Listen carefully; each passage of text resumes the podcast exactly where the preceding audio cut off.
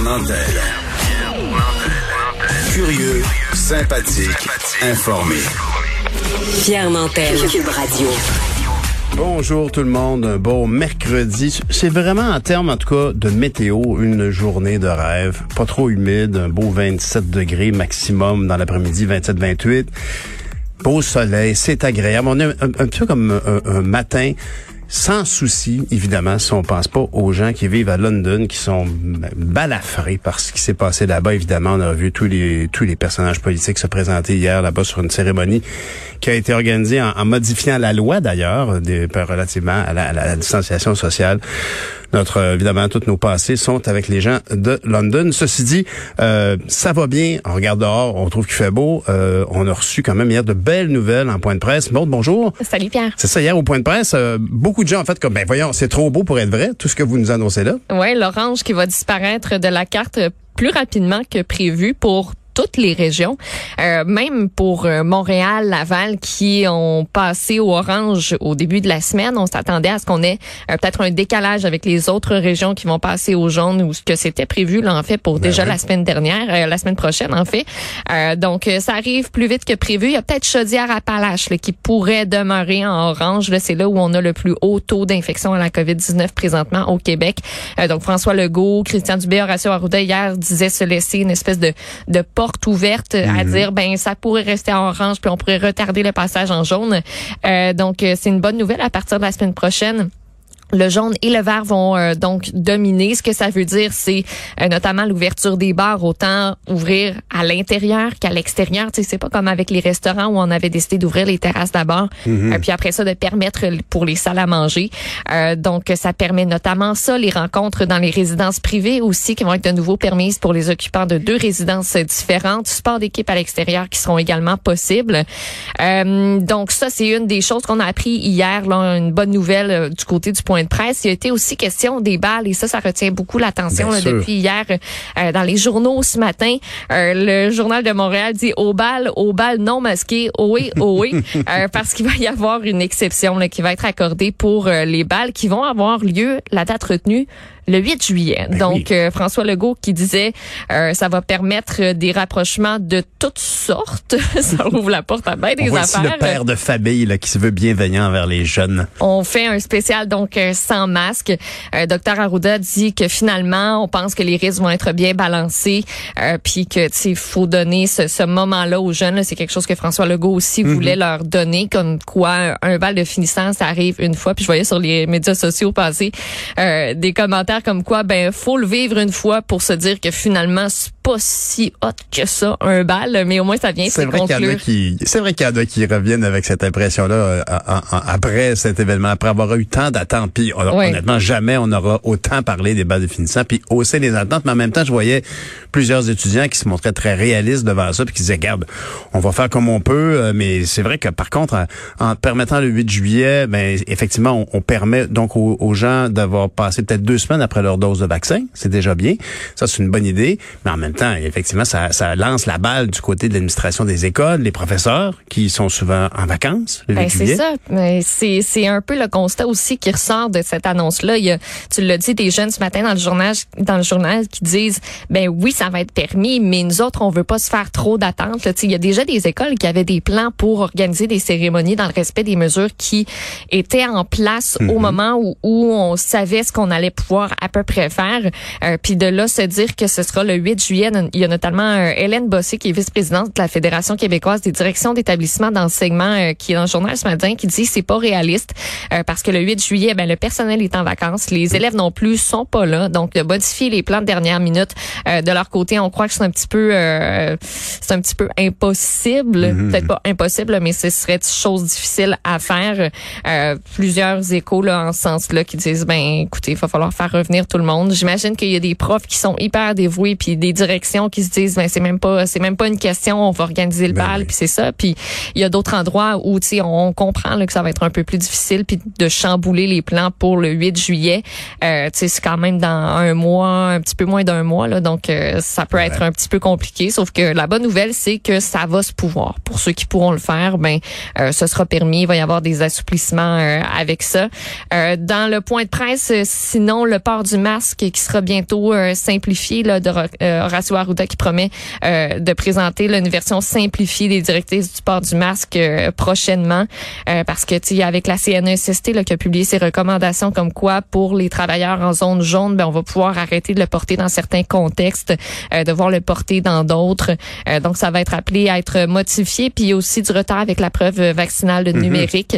Euh, Christian Dubé qui a été questionné là-dessus hier à savoir quand est-ce que tout le monde va avoir son code QR et finalement à quoi ça va servir tout ça, la preuve vaccinale numérique. Il y a d'autres provinces qui euh, finalement la donnent aux gens qui ont leurs deux doses puis ça leur permet des avantages, notamment pour la quarantaine. Il y a Justin Trudeau aussi qui est questionné là-dessus puis qui a répondu à savoir, ben dans les prochaines semaines, on pourra avoir des allègements permis pour ce qui est des frontières puis pour ce qui est des doubles vaccinés. Donc tout ça, ça reste euh, à se confirmer dans les prochaines semaines. Mais c'est compliqué. hein. On aurait pu imaginer que ça serait simple. Et ma, ma mère dit toujours c'est l'intention qui compte. Mais très clairement, ici, on dirait que M. Dubé puis M. Arruda n'ont pas la même intention. Puis ça, ça graphigne un petit peu là, entre les deux sur ce sujet-là. Et d'ailleurs, on aura la chance d'en parler avec euh, la coordonnatrice scientifique du euh, collectif COVID Stop, Nancy Delagrave, qui sera avec nous vers 7h20. Euh, il est très clair, en tout cas, que euh, ça fait beaucoup jaser. Puis évidemment, pour nos élèves qui ont vécu une année si difficile, nos finissants, qui veulent bien sûr pouvoir avoir cet événement-là tranquille, faire la fête pour célébrer tous leurs efforts, puis bien sûr tous ces élèves qui se retrouvent finalement pas de masque à l'école. C'est un soulagement, mais c'est vrai que c'est peut-être un peu anticipé, un petit peu rapide. On en discutera avec elle.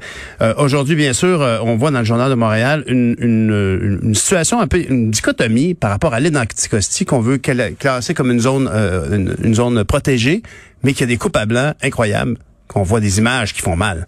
Oui, exactement. C'est en une du journal euh, ce matin. Donc, euh, le ministre de l'Environnement, Benoît Charette, qui a annoncé un projet pilote pour protéger un 5000 kilomètres de plus carré là, sur l'île euh, d'Anticosti. Il faut savoir qu'il y a à peu près le tiers déjà de l'île d'Anticosti qui est aire protégée. Euh, donc, il s'agit d'une aire protégée, par contre, d'utilisation durable. Ça veut dire que les coupes forestières vont continuer pour le moment, même si le ministre euh, dit qu'il y a des act- les activités industrielles, ils seraient interdites.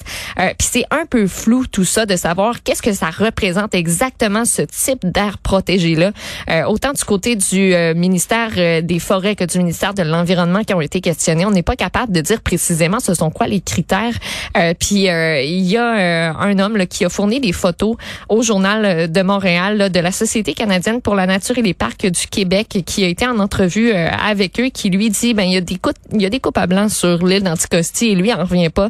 Alain Branchot qui lors d'un voyage sur l'île d'Anticosti à l'été 2020 est tombé sur des sites de coupes forestières qui lui a immortalisé, euh, nous montre ces images-là, puis euh, dit que c'est carrément de la coupe à blanc, a vu la machinerie, puis dit c'est pas très très beau comme situation. Donc on demande des précisions du côté euh, du ministère parce que ben écoute, on se demande comment ça va.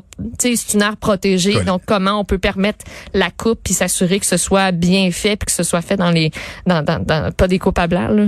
Ben, c'est, en tout cas, la, la photo en dit là. On ne peut pas dire ça, c'est une aire protégée. Wow. Mais Alain Brachot, qui, qui est le, le spécialiste de la SNAP, qui est le spécialiste pour exposer les, les, les, les, contradictions gouvernementales, c'est lui d'ailleurs et son organisme qui euh, euh, soulève que le chevalier cuivré, un, un poisson très rare, euh, propre au Québec, unique au Québec, qui est dans les, les zones naturelles de, de nidification, si on peut dire ça pour un poisson, je suis persuadé qu'il y a un autre mot, mais sont du côté de l'expansion du port de Contrecoeur.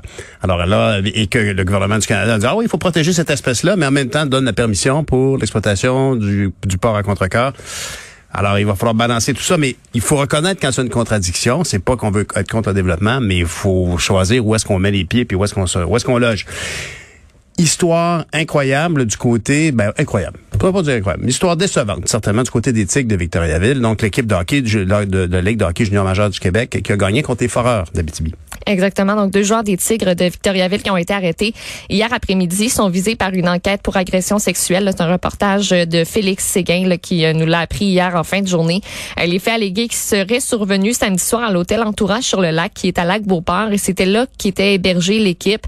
Euh, l'équipe fêtait suite à sa victoire à la Côte du président de la LHJMQ. Il y a une adolescente qui se trouvait sur place, un hockeyeur des Tigres de Victoriaville. les deux se seraient mutuellement tombés dans l'œil. La victime alléguée serait plus tard montée à la chambre du joueur. Au départ, semble qu'elle consentait à avoir une certaine forme de rapprochement. C'est ce qu'on décrit avec le jeune homme euh, qu'elle venait de rencontrer selon les sources du bureau d'enquête. Par contre, quand elle a constaté qu'il y avait un deuxième joueur qui se trouvait dans la chambre, elle aurait retiré son consentement et refusé d'avoir des relations sexuelles avec le joueur des Tigres. Euh, selon des sources près de l'équipe, cette version-là du consentement de l'adolescente est démentie par les joueurs qui sont concernés.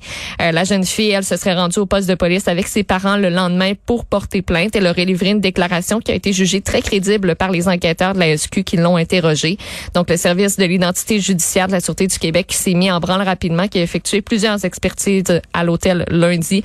Le directeur des poursuites criminelles et pénales, le, DPCP, mhm. étudie le dossier présentement. Euh, puis le président de la LHJMQ, Gilles Courteau, a été questionné là-dessus, dit prendre l'affaire très au sérieux, a annoncé même la tenue d'une enquête interne sur ces allégations-là qui va être menée par des spécialistes embauchés par la Ligue. Eh là là. Quand il y a de l'homme, il y a de l'hommerie. Et puis, euh, même du jeune homme. il y a de la jeune hommerie. Et puis, euh, demain, quand même, phénomène euh, phénomène au niveau astrologique intéressant. Quand, astronomique, pardon, que je dis astrologique. Oui, astronomique, Une éclipse demain matin. Oui, un petit mot pour vous dire que ça va être visible très tôt demain matin. Le soleil, la lune, la terre qui vont être parfaitement alignés. Donc, la lune va masquer la quasi-totalité du soleil. On va voir seulement un anneau, là, au final, dans le nord du Québec où ce sera vraiment le plus gros de l'éclipse, ce qu'on ce qu'on appelle l'éclipse annulaire qui est très rare. Pour le reste du Québec, on va avoir une espèce euh, de croissant de lumière qui va venir euh, euh, apparaître dans le ciel. Donc début de l'éclipse à 4h43, elle va être à son maximum vers 5h39. Faites attention par contre si vous voulez la regarder, faut pas le regarder directement parce que les rayons du soleil sont toujours bien présents. Puis c'est bien expliqué dans plusieurs journaux ce matin comment vous pouvez l'observer en toute Ça, C'est précisément l'heure à laquelle on se rencontre demain matin. Oui. Je vais te surveiller que tu regardes pas direct. Salut, bon, merci beaucoup. Bonne journée.